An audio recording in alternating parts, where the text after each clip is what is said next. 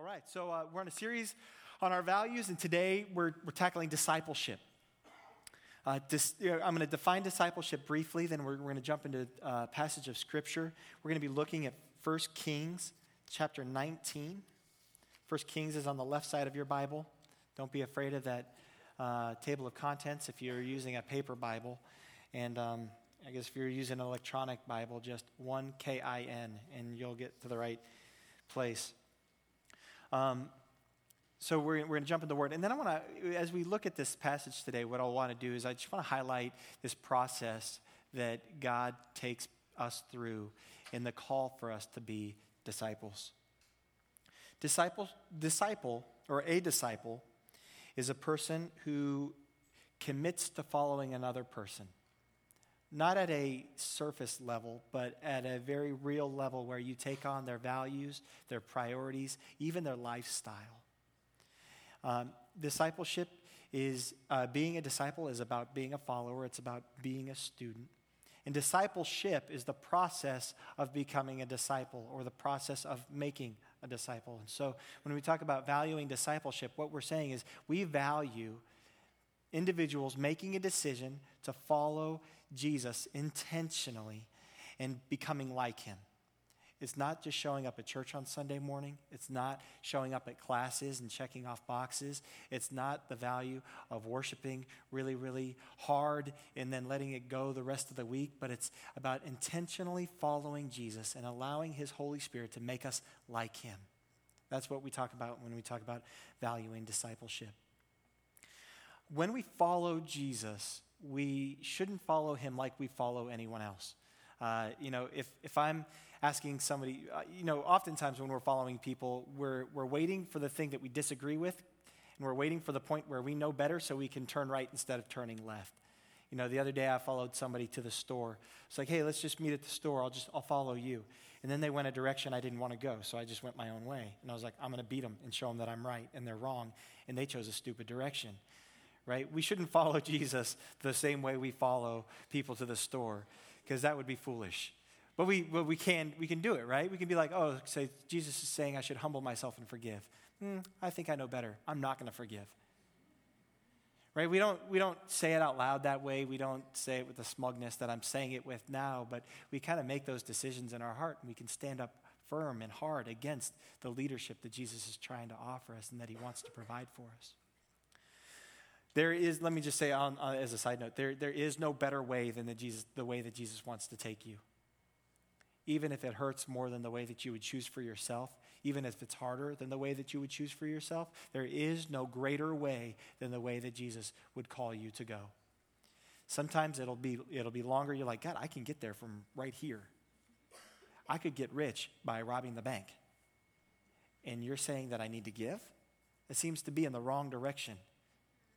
And he's saying, No, no, no, I'm taking you in the wrong direction. Not like robbing a bank was a good illustration for this. Maybe I could have come up with something else. But whatever, you get the point. You feel like I could quickly go in this direction and get the results that I want uh, with some consequences, or I could take what feels like a step backwards, but really God is providing me a way forward. And so, as we commit to being disciples, as, as we are disciples in our context, we're taking on the values of Jesus, the lifestyle of Jesus, the priorities of Jesus, and living life the way that Jesus would have us live. You know, for a long time, there was a, there was a what, what Would Jesus Do bracelet. Do they still make those? No? Maybe? I don't know. Probably not because they were the most stolen item from Christian bookstores. Irony, huh? And so you've got these what would Jesus do bracelets, but that's asking the wrong question what would Jesus do? Well, Jesus would do what Jesus would do because he was God. Uh, the better question is what would Jesus have me do in this situation? Because I can't necessarily do what Jesus would do. Jesus spit on mud and shoved it in a guy's eye socket and made an eyeball out of it, and the blind guy could see. Right? You with me? So he can do things I can't do. And so, what I should really be concerned with is Jesus, what would you have me do right now in this relationship? If asking the question, what would Jesus do, gets you in that direction, good. But uh, really, what we want to get to is a place where we're following Jesus and we're doing what he would have us do and not staying in a philosophical realm of uh, what would Jesus possibly do right now? I don't know, walk on water. Anyway. The bottom line, the bottom line is, and then we'll jump into the passage. The bottom line is that Jesus wants more for us than a response to an altar call. Jesus wants more for us than to raise our hand and to be having an emotional experience or even, even a significant experience, but a temporary one. He doesn't want us just to be expert churchgoers and expert Bible study attenders and even expert Bible study leaders. That's not what he's interested in. Our, our, our best efforts that hold our hearts back from him are, are, are, are disappointing at best to him. What he wants from us and for us is that we would follow him.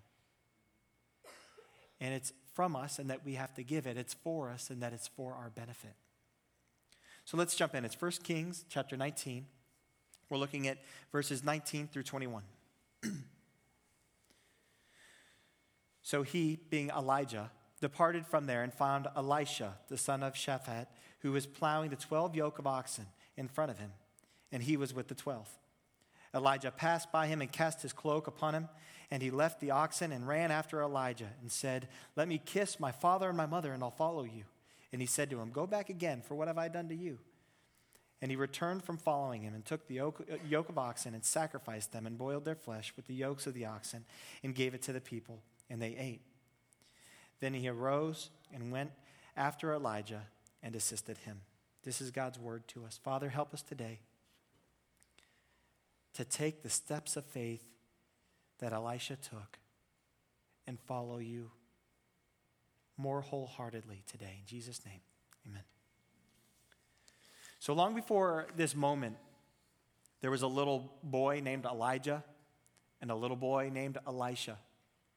And they grew up in their different areas. They grew up with their distinct paths and their distinct experiences. Elijah was a man of extremes. He is a fun study. If you want to do a fun character study, you could look at Elijah and you look at the things that he did and how he did it, it is intense. And there is not a lot of balance in Elijah's life. I love Elijah for that reason. He's so intense. I mean, he got in a fight with 400 prophets of Baal, you know, these other 400 prophets that were worshiping these other pagan gods. And, and he, he basically was like, My God will not only consume this sacrifice with fire, but I'm going to put water on the fire so you, that you know that nobody's, nobody's, there are no tricks happening here. And then he starts talking trash to these guys who are all armed, and he's standing here all by, all by himself. This is Elijah, and that's his life. And then you've got Elisha, who grew up on a farm. Elisha grew up in a very wealthy family, 12 yoke of oxen. That's 24 ox, uh, oxen, and that represents a lot of wealth and a lot of, a lot of resources and a lot of probably people at his disposal. So he's not a guy who, who grew up with nothing and didn't know anything. He's a guy who had some resources at his hand, probably had an inheritance coming to him, probably had some significant things happening. I think the reason I, I, I talk about those things is because sometimes what we do is we forget about those things when we jump into the middle of somebody's life in the story. Sometimes we, we forget that Elisha was a little boy who grew up in a wealthy family, or that Elijah is the same guy who called down fire from heaven and lived by a brook and was fed by birds for a season of his life, right? Who walked around and prophesied naked for a season, right? I mean, this guy was intense. It was, it was borderline crazy. And it, we jump into a story like this and we, we clean the whole thing up and we forget that they lived these lives. We forget that they, that they have to eat food and that they had dreams and desires and they had challenges and they had hopes and dreams. And all of these things were at, at stake and all of these things hung in the balance every time they interact with each other. So you've got this radical prophet and this rich kid. And they and they and the, the, the and this is where we this is where we pick up the story there was a search by God to find people who he could use. And that's that first step. There are going to be three steps that I talk about the search, the surrender, and the sacrifice. Actually, I don't think it's surrender, it just came out that way. It's the search, the selection, and the sacrifice. just came out, it flowed, right? Maybe that's the sermon I should be preaching. We'll see. So it starts with the search, but the search wasn't Elijah's when we jump into this text, it looks like, oh, Elijah has been looking for somebody. No, no. During this whole time, God had been seeking out someone. God had been seeking out his man who would follow and pick up the ministry of Elijah when Elijah wasn't going to be doing the ministry any longer. God told Elijah, You need to go find this guy, and he's the guy who's going to serve under you. God is looking all the time to and fro throughout the whole earth to give strong support to those whose heart is blameless toward him. It wasn't necessarily the big things that Elisha had done, the significant things, the resume that we ha- he has. We don't know anything about his resume except for who his daddy is. We don't know anything really about his life except for they had a lot of resources. But God was looking with his own criteria. God was searching across the whole earth, looking and saying, Who can take this job? Who's, who can be my man in this time for this need? Who's the person who I can trust to take on the spirit and the mantle of Elijah and to, to advance my kingdom, to proclaim my word, and to, to, to preach boldly to people who are running from me? Who could do this? And he decided this man is Elisha. And then he tells Elijah, You need to go find this guy. He's the dude. Let me just say that your, your whole life is a setup. Your whole life, everything that you've ever experienced is a whole, the whole thing is a setup for God to do something extraordinary.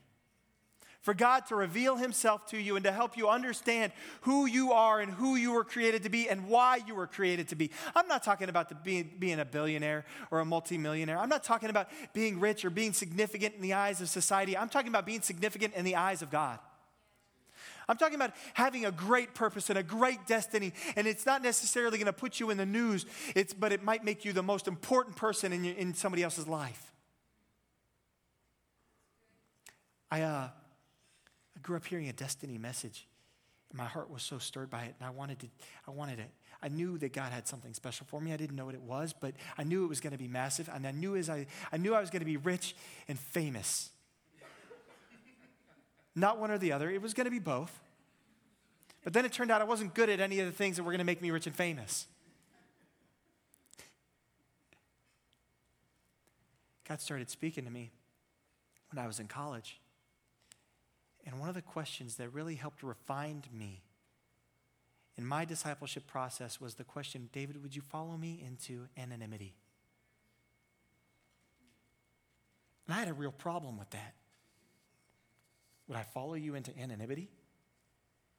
God, I, you might not have gotten the memo, but I'm going to be rich and famous. I am going to be significant. Would you follow me into anonymity? I just share that because that was helpful for me. I wonder if the same question might be challenging to you as well. Because the name that I wanted wasn't the name for God, the name that I wanted was a name for me. That gets in the way. God's like, there can only be one of me, and it's me. So there's this search where God's looking for people to whom and through whom he can reveal himself. And then we have this selection moment where Elijah runs into the field where Elisha's working and throws his mantle on him. A mantle, uh, Elisha, Elijah's mantle was probably a sheepskin kind of coat or thing that he, he wore over top that identified him to the community as a prophet to the Jewish community as a prophet. So they'd see it, they'd be like, oh, okay, that's he's there's something about him. He's a prophet. It's kind of like a uniform, or you know, at a graduation ceremony where the different people have different robes for different purposes. The the bachelor level candidates have just a normal robe with the the cap and hat. And then if, you, if you're getting your master's, then you've got a different robe and they put the strings on. And then if you're getting your doctorate, there's the whole, the whole thing, right? The whole hood thing that they put on top of you. The, the, the robes identify you in the graduation ceremony, but these, these guys, they wore it all the time. And so you could know what, who he was and what he was up to. And so he runs into the field and he throws it on Elisha. This cracked me up when I was reading it because I pictured it happening. And, you know, because like we, we spiritualize it, but Elisha's walking behind all these ox and he's plowing a field and this crazy prophet runs through and throws something on him. There's no indication that he stopped running and then he just keeps running. And i'm, I'm sure elisha's like what the heck just happened? You know and then he's, he's looking and now he's, he's got this thing on. He's like this is weird. You ever had something weird happen like that? I was on a missions trip in australia. A guy stuck his finger in my ice cream at a bus stop. That happened. And so i'm sitting here and i'm looking at it and he, he walked away. He was just drunk. And, and I'm sitting there, I'm like, what in the world just happened? I didn't, that's not in my notes. I was just thinking about times I've been baffled. And I'm sure Elisha's sitting here working and he's just like, that was, that was strange. I mean, Elijah ran up next to a chariot. I mean, this guy was fast. He's not a slow dude. And so, uh, you know, like just a full sprint, like Usain Bolton this thing and just throwing his mantle on him and just kept running. And I just, I just get a kick out of that. But this is the real life that these people lived. And Elisha's response was not to be like, that was strange, go get the guns. He was like, okay, I'm going to follow you. Something happened. Something he knew, something significant, more significant than what was happening on the surface was, was at work. You ever been in a moment and you know it's not about that moment? He's like, that was weird, but I just feel God all over it. I want to give myself to this. And he was, he was selected. Elijah threw, the, threw it on him. We don't throw mantles on, on, on people anymore when we enlist them into service. We just hand out a serve card and ask you to volunteer yourself. But we hope that the Spirit of God is pressing on your heart and putting things on your heart that you go, oh, you know what? This is where I'm supposed to be. This is how I'm called to serve. This is how I'm called to walk with these people. If you'd like, I could sh- throw a rug on you. but we're, we're doing it in another way. You know, some of us duck the mantle. Some of us duck the mantle. We see Elijah coming. We feel God pressing on our heart, and we're like, ah, you're not going to get me this week. Right? You, have ducked the mantle. Has anybody else ducked the mantle? Pastor Donnell Jones tells this funny story about, he's our, Pastor Donnell Jones is the pastor in our DC church.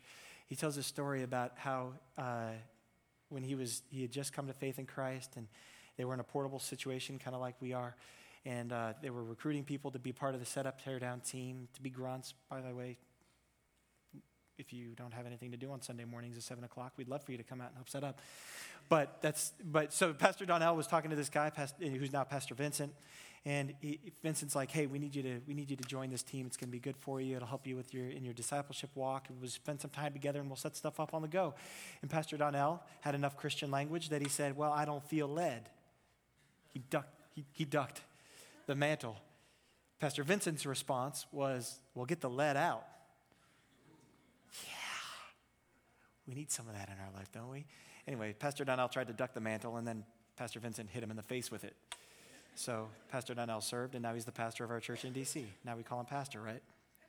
That was just two. That was just two young men serving at the time. It wasn't pastor and pastor. It was just Vincent and Donnell having a conversation about what would help them grow and what the needs of the church were, and trying to figure out how to press forward together. But don't duck the mantle when it comes. It's going to be tempting to.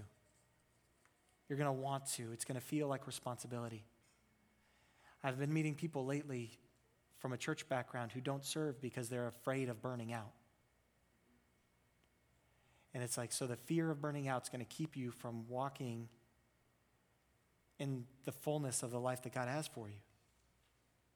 The fear that something would, bad would happen. Well, if we extrapolate that, what, that's what keeps us from giving. That's what keeps us from being generous with our time. That's what keeps us from being generous with our money. That's what keeps us from being generous with our relationships.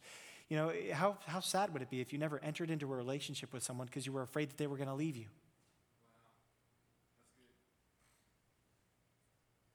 right? There's, there's risk that comes certainly with serving and giving and, and entering into a relationship. But in this walk of faith, we've got to trust God that He's going to have our best at stake, that He's going to sustain us, and He'll comfort us. And if hard times come, if a friend has to leave, if this has to, if, if uh, you get a bigger tax bill than you expected, or the money doesn't come in that you had hoped for, that God will continue to provide. Elijah finds him in the field, passed by him, casts his cloak upon him. And then we see his sacrifice, we see his response. Elisha responds by saying, Hey, he, he responds by chasing immediately. He doesn't, he doesn't wait. He just chases. He, he catches up and he's like, Hey, can I, can I go kiss my mom and dad and say goodbye? And Elijah's like, Sure. I mean, I didn't raise you. That's probably not a bad idea. And so he runs back, and then not only does, does he, he run back, kiss his mother and father, we assume, but then he, but then he kills the oxen and cooks them on a fire made from the yoke. Basically, to say, I'm not coming back to this.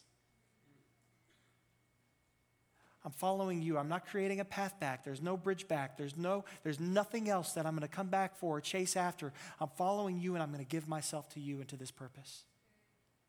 That's the invitation to us today from Jesus. Is to forsake everything else and to chase after him and to be willing to, to burn the bridges. There are some bridges that need to be burned in our lives.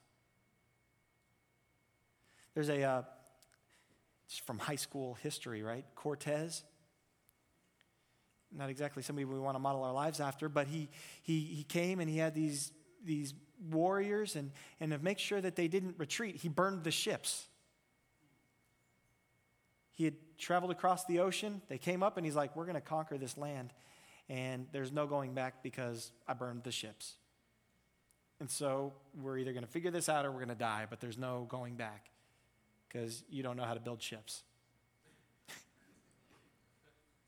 Probably die trying, right? I don't like that idea. How far will a raft get me? Um, we need to have that kind of attitude in our lives, or that kind of willingness in our life to burn, to burn the ships, to burn the yoke, to burn that thing. And, you know, sometimes it's an old relationship, right? The person you kind of sort of broke up with, but it's open. You made sure you didn't kill it so dead in case you feel lonely so you can call them up? It's kind of awkward right now, I know. But if we don't talk about real life, what are we talking about? Right? It's about that bank account that you have hidden. It's about that, it's, a, it's about that escape plan. It's about that, it's about that girlfriend you never, you never close the door on because you're not sure if your marriage is going to work out. Too real?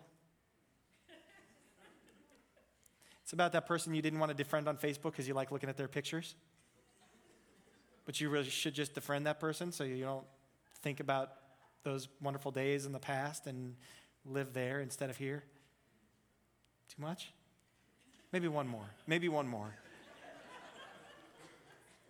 right? That person who you stayed friends with so that you can check out their life and wonder what your life would be like if you had. I wonder what they're up to. You don't want to know what they're up to. You want to know what you two would be up to. Some of us need to go home and find that unfriend button. Minimally, the hide from newsfeed button. need to burn it. Now, in this case, I've been talking about all bad stuff. What's remarkable about, uh, what's remarkable, uh, remarkable about Elisha is that the stuff he burned wasn't bad. It was his inheritance. There's nothing innately wrong with the things that, that he had and that he sacrificed. And sometimes God is going to call us to sacrifice the good thing for the God thing.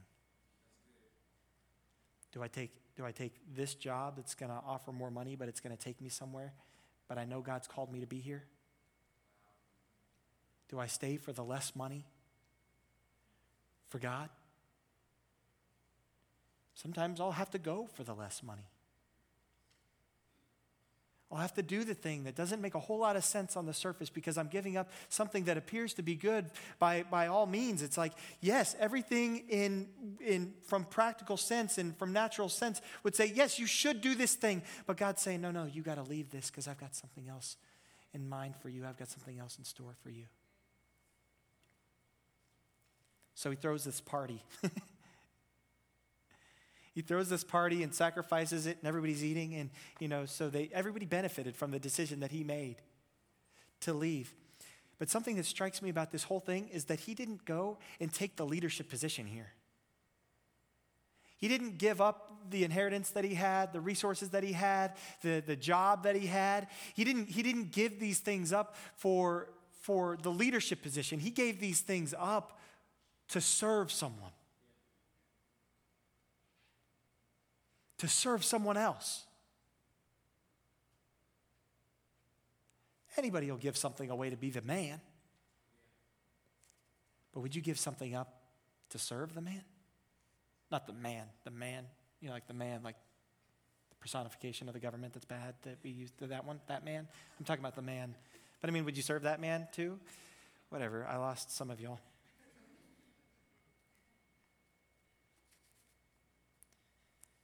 I meant to say during the search that one of the things that qualified Elisha is because God knew he would do this. God knew this would be his response because God found him serving another man's field. God found him in the field, and God, God likes to find people in fields who are working and serving and faithfully just about the business. So he found, he found Elisha in this field. It could have been his field, it was probably his family's field.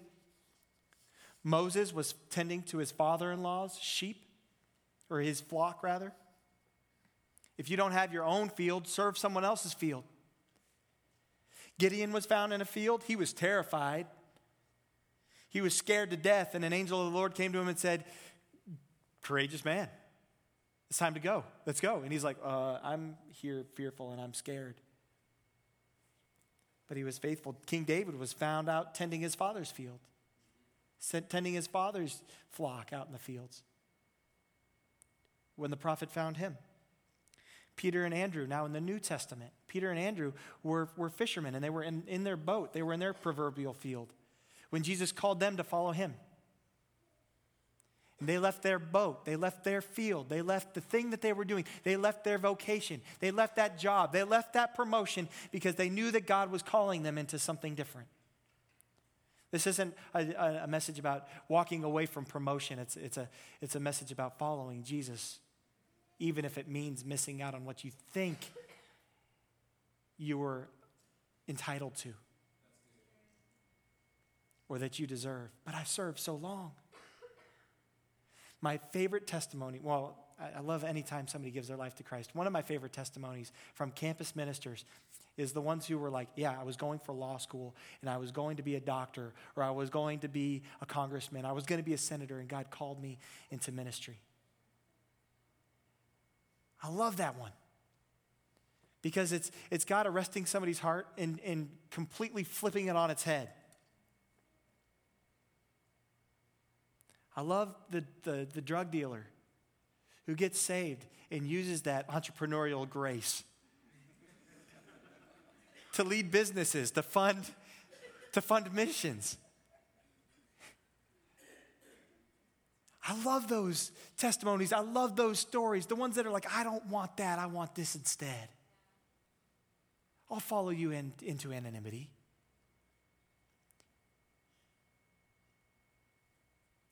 Because the person who's willing to be followed into anonymity, willing to follow into anonymity, willing to follow in service, is, is going to know what to do if the spotlight ever gets on them. There's a, there's a right thing to do with the spotlight when it comes, but we should not pursue the spotlight. When uh, Darrell Green was inducted into the Hall of Fame, um, Darrell Green is, a, is a, one of the leaders of Grace Covenant, and he's in our Chantilly location. He, um, he's a Hall of Fame football player, and at his induction, he said, "I'm here because I know it, I know how to I know what to do with this. I know how to use it. I'm not just going to drag it through the mud. I'm not going to use the influence that I now have for my own name. But I'm going to make the community better. I'm going to make I'm going to make the city better. I'm going to use the influence and the authority that I have because of this jacket to make a difference. So if you are called into a place of influence, if following Jesus isn't into anonymity, but it's into a spotlight, use that spotlight for the glory of Jesus. Elisha would end up in the spotlight. But for now, he was going to continue serving another man's field. I tried to come up with a, uh, a list of ways that discipleship is like nachos, but, it, but it came up empty, just like a plate of good nachos. empty.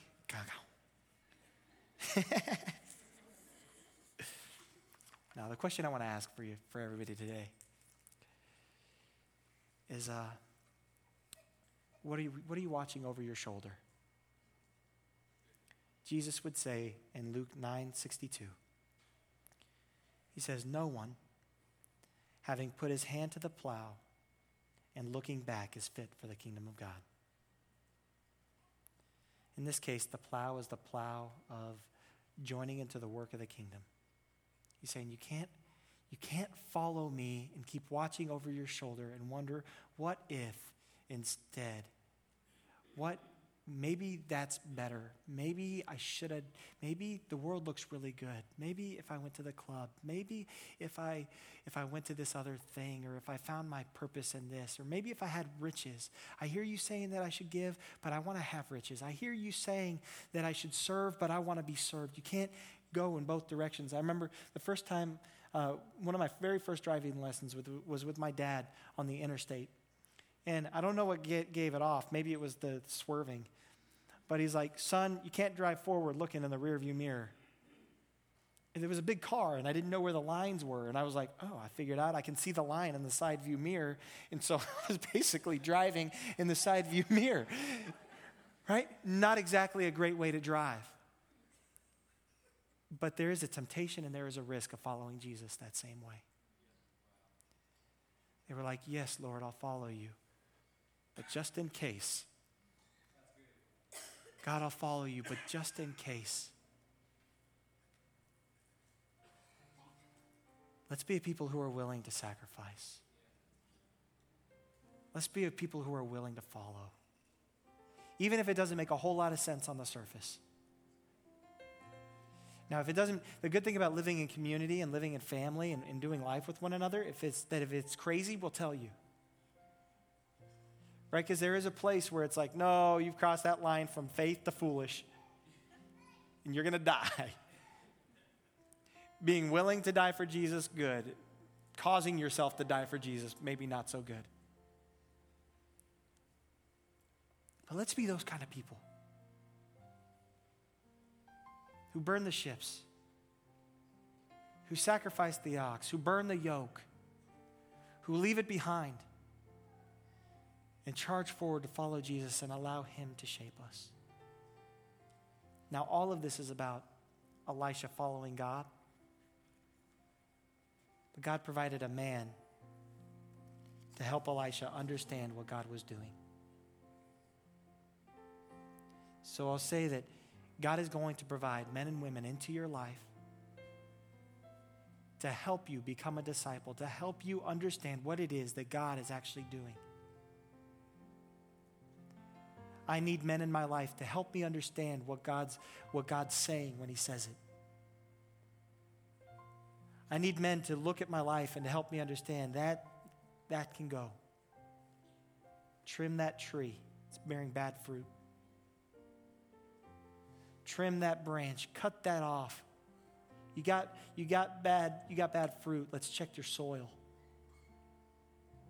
You need, you need, you need a fresh grace. You need something new in the soil to bring up better fruit. But God will provide people. So, at the same time as we follow God and we leave everything to follow Him, I just want to encourage you that following Him is going to look like walking with and following people also. Father, we love you. Help us to follow you. I believe that you are looking to and fro. You're looking all over the earth for people who are going to worship you in spirit and in truth, for people who will humble themselves and follow you and sacrifice the things that we would rather hold on to. But, but for the sake of following you and accepting the things that you have for us, we would leave it aside.